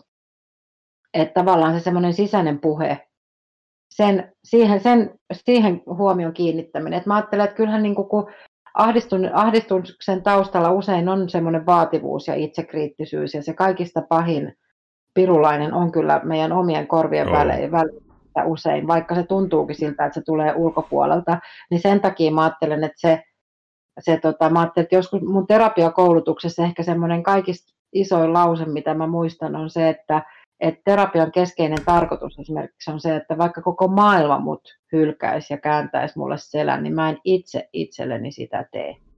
Niin sitä mä ehkä tässä tarkoitan. Hyvä vastaus, Laura. Hmm. Puhutteli näin terapeuttia. Hmm. Huh, otetaan täältä parit kiitokset. Maksut sano kiitos vastauksestani nousi palakurkkuun. Teette mahtavaa työtä. Ja Murumin vastasi, kiitos Laura ja Ville. Teidän yhteistyölivejä toivotaan kyllä kovasti lisää. No kiva. Mä yritän neuvotella Lauran kanssa. Suostutellaan se, että se tulee tänne uudestaan, aina uudestaan ja uudestaan. Hei, Emilia Moi kysyy, että mikä auttaisi ylisuorittamisen? En ole varma, onko tätä jo kysytty, mutta en osaa rentoutua ollenkaan vapaa-ajalle. Tulee huono omatunto, jos en ole tekemässä jotain, ja sen takia ajan itteni koko ajan opinnoissa ihan piippuun. Kun saat jonkun tehtävän valmiiksi, en osaa olla yhtään ylpeä itseni ja tyytyväinen, vaan alan miettimään heti uutta tehtävää. Joo. Toi on tosi tavallinen vaiva, eikö vaan? Varmaan olet on, siinä on, tähän on, paljon törmännyt. On, ja mä ajattelen että näin, että olisiko se, olisiko se sillä lailla, että tota, jos nyt mietitään vaikka terapiaprosessia, että, että tämmöinen ylisuorittava ja itsekriittinen nuori on on tässä vastaanotolla ja sitä lähdetään purkaa ja miettimään. Ja sitten alkuun niin kuin ihan siis lähdetään harjoittelemaan sitä, että, että nyt saat tehdä vain kahdeksan tuntia viisi kertaa viitenä päivänä viikossa töitä ja yhtään sen enempää ei saa ja siihen täytyy laskea myös ruokatauotkin väliin. Eli oikeasti on niin, että ihmisen mieli ei oikein hirveästi paljon enempää kuin kaksi-kolme semmoista parin tunnin duunislottia ei kyllä ehkä pysty tekemään, niin sitten tavallaan usein huomaa sen, että sieltähän lähteekin nouseen negatiiviset tunteet ja ahdistus. Että itse asiassa mehän ylisuorittamalla sidotaan pahaa mm. oloa. Että se, sen ymmärtäminen olisi varmaan aika tärkeä. Ja mä ajattelen, että jotenkin mua ehkä vähän mua liikuttaa toi, kun mä, mä en tiedä kuulenkohan mä sitä, että tavallaan, että jos me opetetaan itsemme ajattelemaan niin, että vaan sitä kautta, että me tehdään tiukasti töitä tai saadaan hyviä arvosanoja tai pusketaan eteenpäin, niin me ollaan riittäviä. Mutta loppujen lopuksihan se, että et, et minä riitän, niin olisi tosi tärkeää, että se tulisi jostain ihan muista asioista. Mm. Mulle tuli mm. tästä aika nostalginen olo omaa elämään liittyvä, kun mä olin nuori mm. sairaanhoitaja 23V ja mä olin Niuvassa töissä ja sitten mä, mm. mä oon ollut niin himo-urheilija ja sitten ja. mä puhuin hirveästi mun niin maratonreenistä ja tälleen töissä mm. ja juoksin välillä töihin ja sitten mä kerran juoksin sinne työpaikalle. Siellä oli semmoinen vanha, vähän kokeneempi lähihoitaja, semmoinen Mika. Ja sitten mä puhuin siinä sille siitä, niin se katsoi mua vähän aikaa ja sanoi, että Ville, miksi sä juokset ittees karkuun? Bingo. Ja minä olin silleen niin kuin, ihan niin kuin halolla päähän lyöty. ja rupesin miettimään, että mitä helvettiä tuo tarkoittaa. Ja sitten mm. mä mietin sitä ja mietin, sitten meni varmaan vuosi tai kaksi, tai olisinko mä mennyt terapiakoulutukseen, mä muistin sen Mikan ja sen lauseen, ja se niin kuin varmaan mä tyyli rupesin itkemään, että mä tajusin, että mä olin niin stressaantunut silloin nuorena mm. hoitajana. Mun piti olla jotenkin hirmu hyvää, mm. paras, ei varmaan, siis mä niin mm. yritin ihan liikaa ja vapaa-ajalla piti juosta ja, ja, mm. ja mm. Niin kuin, se äijä niin kuin, osuu niin kuin, siis Mä vieläkin mä ihan fiiliksin siitä lauseesta. Se oli jotenkin, mm. oho, mutta se siitä. Elikkä, elikkä, elikkä. Minun piti sanoa, että, mm. että olette te ihan riittäviä, vaikka jatkuvasti tekisi, ota leviä. Mm. Ja ehkä just niin, että silloin kun, kun tota, huomaa sen, että nyt kyllä on sata rautaa tulessa ja koko ajan tekee, niin se on jo tosi paljon, että sen huomaa hei. Että se mm. on jo tosi hyvä ja sitten ehkä vaatii just niitä, niitä, niitä sellaisia jumppia, että se ei ehkä se ihmisarvo tule kuitenkaan suoritusten kautta, mm. vaan enemmänkin varmaan läsnäolon ja semmoisten tavallisempia asioiden kautta. No tässä on vähän samaan liittyvä kyssäri. Mä luen tämän, mä en tiedä, että miten vastauksen kerran käy, mutta itselläni oli stressin aiheuttava yliaktiivinen sympaattinen hermosto suluissa ylikunto. Ahdistuneisuus aiheutti pitkän sairasloman koulusta ja nyt kun aloittaa jälleen on huomannut, että unohtanut asiat kolmen vuoden ajalta lähes täysin. Kiitos Essi, Escitalopram lääkityksen sain ahdistuksen kuriin, mutta nyt vuoden lääkkeen käytön jälkeen pääsee purkamaan sen, mutta miten lähteä keräämään itsensä kokoon tollaisen jälkeen? No se on varmaan kaikki tämä, mitä tässä on puhuttu, että mm, pitäisi niin. Niin kuin vaan keskittyä nyt siihen, että tekee mm. terveellisiä asioita ja mm. säätää se elämänsä niin, että ei tee liikaa Just näin. kaikkea. Mm. Se on ehkä minun ajatus tuohon. Mm, mm, joo. Mä vähän että nyt, tavallaan, no niin, että sano vaan, sano vaan. Joo, mä ajattelen että jotenkin, että selkeästi sä oot varmaan semmoisessa vaiheessa, että huomaat, että muutos tavassa, elämäntavassa täytyy olla, mutta samaan aikaan mä ajattelin, että ei kukaan voi tehdä muutosta ilman, että olisi jollain lailla kuitenkin armollinen koko ajan itsellensä, että joku syy siellä taustalla on ollut, että miksi se ylikunto on päässyt tulemaan. Joo. Mm.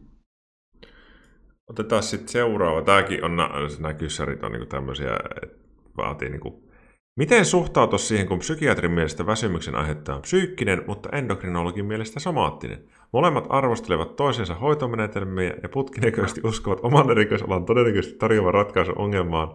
Jos menisin esim. ravintoterapeutin vastaanotolle, saisin varmaan taas erilaisen ratkaisun. Miten potilaana voi suhtautua tällaiseen ristiriitaan ja mistä minä tiedän, kehenkä luottaa? Onpa ihan älyttömän hyvä kysymys, kiitos tästä, mutta tiedätkö mitä, tämähän on se, että sehän niin kuin aivan riippuu, jos mietitte omaa elämäänne, niin kyllähän se on aivan siitä kiinni, että mistä, minkälaisilla silmälaseilla asioita kyllä, kyllä. katsoo. Et siitähän tässä on kyse. Ja mä ajattelin, että ihmisen keho ja mieli on niin fantastinen kokonaisuus, että mä jopa uskaltaisin väittää, että, että se psykiatria, endokrinologia, ehkä sitten se ravitsemusterapeutti, että ne on kaikki oikeassa. Kyllä, kyllä. Voi olla monta asiaa samaan aikaan totta. Kyllä. Ja se yleensä onkin niin, että mä mietin, että, että varmaan niin kuin endokrinologi ehkä voisin kuvitella, että siellä on varmaan joku kilpirauhas juttu mm. tai jotakin muuta. Mm. Ja, ja tavallaan sitten se, että mikä on muna ja mikä on kana, niin sitä ei erkkää tiedä. Et tota, mä ajattelen, että ehkä siihen ei, että se on tietty kurjaa, että jos nämä kollegat nyt nokittelee keskenänsä, mutta ehkä no. haluaisin ajatella, no. että sinun parashan tässä on se niin, ja, ajatus. Sen mä oon huomannut niin terapia-asiakkaissa, että joskus sanotaan jollekin asiakkaalle, että sulla on vaikka just kilpirauhaseen liittyvää. Niin, niin. Eihän se poista sitä tosiasiaa, että se on hoidettava kuntoon. Et, et, ja ei minua kiinnosta, onko se siitä vai, vai masennuksesta, no. mutta ne kummatkin on. Mutta se, muistakaa aina, että mielenterveyden ongelmat ei vie pois somaattisia ongelmia. Ei. Joo. Se, on vähän, se, se voi, niin kuin, niin kuin terapeutithan jossain vaiheessa sitä tutkittiin, että ne niin kuin liian herkästi, tai ne eivät mene hoitamaan itseään kuntoon, vaikka niillä olisi joku hirmu ongelma, koska minua nyt vaan ahdistaa, niin tämä sydämeen sattuu tähän vähän. Eli mm. Ei se vie pois sitä. Se, mitä ei, ei. ei, ei. No sitten on mahtava kirjoitus. Mä luin tämän Skipitävei kirjoittaa. Hei, itseni kiinnostaa ihan hirveästi sairaanhoitopuoli, olen pyrkimässä AMKon. Yksi kysymys, kun olen tällainen herkkä miehen alku ja herkistyn helposti ihan vaan, vaikka kun Suomi pärjää urheilusta katson koskettavaa dokumenttia televisiosta, niin olisiko minusta psykologiksi, psykiatriksi tai terapeutiksi lainkaan, koska olen näin tunteellinen?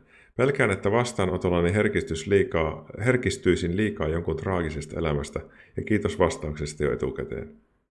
Voi miten ihana kysymys. Haluatko vastata vai vastata? Haluun, minä haluan sanoa ekaa. minä, minä, minä otan Ei siis, mä sanon ihan suoraan, että tästä on vaan mm. hyötyä. Just niin. Anna mennä Ihan. vaan perhana, ei, ei haittaa yhtään. Ja, ja vaikka niin kun terapiakoulutuksen aikana olisi vielä jotenkin itkuinen, niin se haihtuu tässä Kyllä. ammatissa. Ei sitä enää itke sitten niin asioihin niin paljon. Ja jos joskus herkistyy jonkun asiakkaan kertomuksesta, on käynyt itselle monta kertaa. Samoin.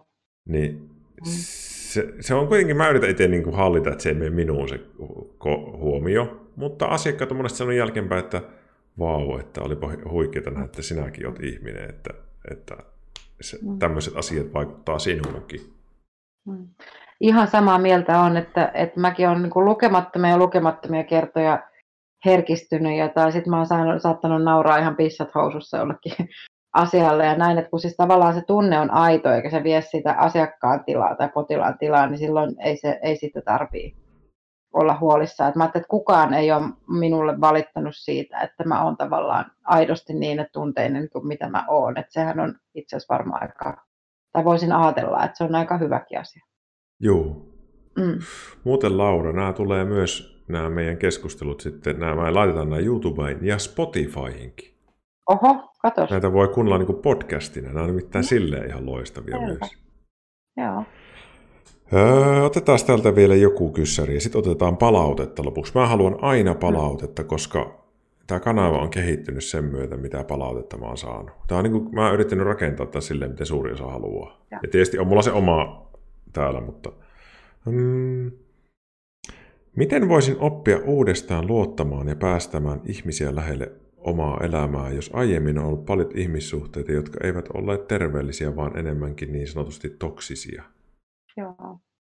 Hyvä jos on, on rikottu rajoja tai jotain, miten voisi opetella uudestaan? Mm. Varmaan ihan se ykkösjuttu on sen, että, että miten voisi oppia ymmärtää itseään ihan eka ja oppia tunnistamaan niitä. niitä. Kun mä ajattelen, että usein kun on rajoja rikottu, niin kyse on siitä, että että ihminen on oppinut ajattelemaan, että oma kokemus on jotenkin väärä. Mä ajattelen itse niin, että se kaikki lähtee siitä, että ihan aktiivisesti harjoittelee sitä, että se mitä mä koen on just se mitä mä koen ja se on aina totta, riippumatta siitä mitä muut siitä sanoo. Mm. Tämä Laura, niin se. Laura sanoi tärkeä asia. Mm. Jossain, jossain oikein hirveässä parisuhteessa mm. käy silleen, että että kumppani rupeaa sanomaan, että ei se noin mene, ei se noin mene. Mm. Ei, ei, nyt sinä kyllä olet ihan väärässä ja nyt sinä kyllä niin kuin yrität jotain ja sitä ja tätä. Ja siinä se mm. heikompi osapuoli ajautuu semmoiseen asemaan, että se alkaa niin kuin epäilemään itseensä ja se, se niin kuin itse, tun, itse tutkiskelutaito ja tunto heikkenee ja, ja, ja vitsi kun tämmöinen ihminen tulee terapiaan, niin minä olen sille oikein, että nyt perkele me taistellaan sitä vastaan yhdessä. Okei, mä ihan oikeasti ajattelen tolle joskus. Sori. Mm, mutta niin, kyllä. Hyvä, että nyt, nyt, nyt taistellaan. Ja, mm, ja, ja mm, sitten näin.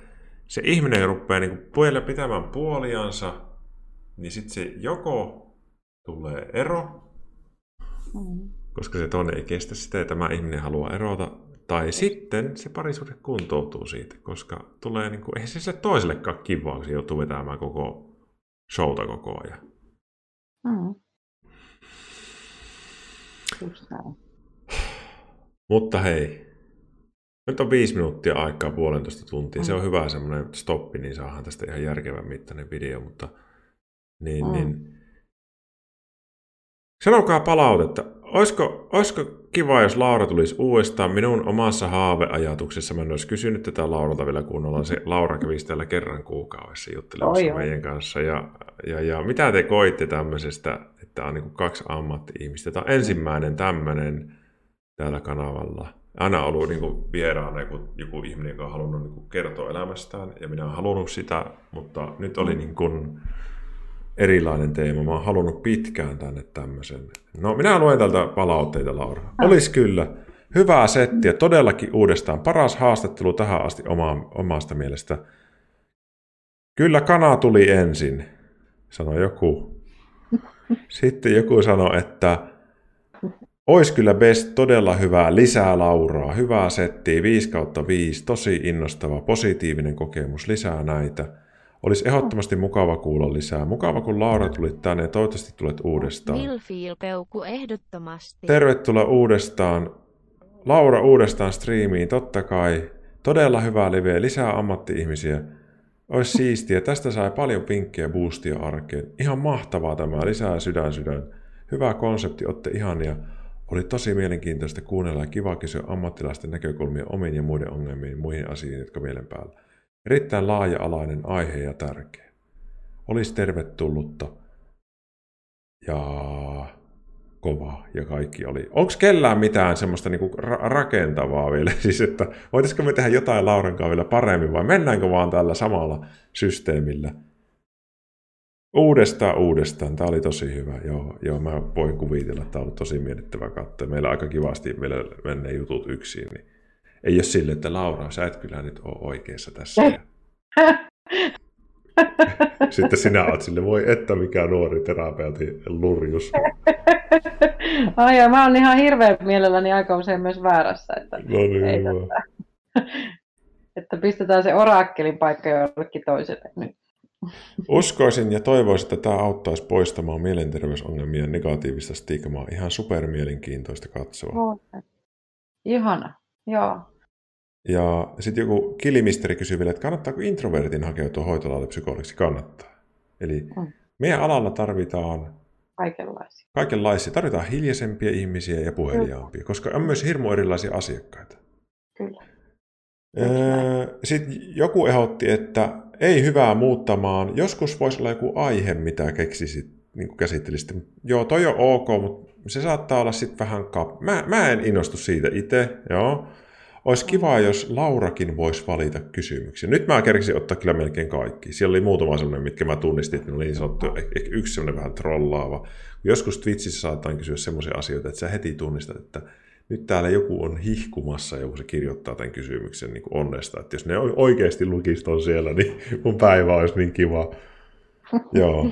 Sitten Lauran on kulma kyhättävä kunnon striiminurkkaus kotiin. Tämmöinen niin kuin mulla, että kaikki huippukamerat ja Niinkö? Mä oon tämmönen kotikutonen. Mä, mä, tota, mä, voi kun näkisitte tänne, mä oon koko meidän huushollin valot jo tänne viritellyt, mutta pitää La- varmaan. Oisitte nähnyt Lauran, kun otettiin testipuhelu niin Laura oli niin pimeä, että sillä oli varmaan yksi FPS ruudulla.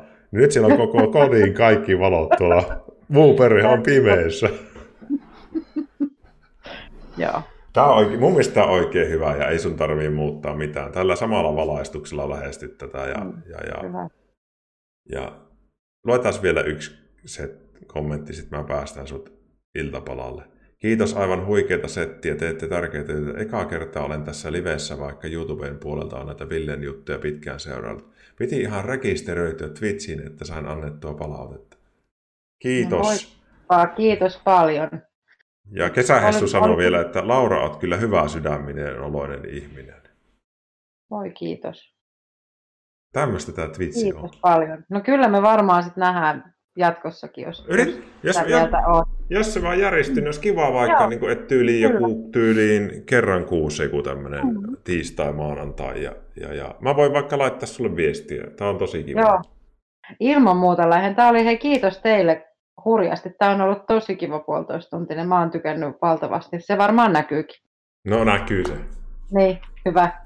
No niin. Mutta tota, kiva, mukavaa Kiva, kiva iltaa. Sun ei tarvitse tehdä mitään. Mä katkaisen tämän puhelun. Sä lyöt tietokoneen kiinni ja se on siinä. Yes, hyvä, Moro. kiitti. Moi.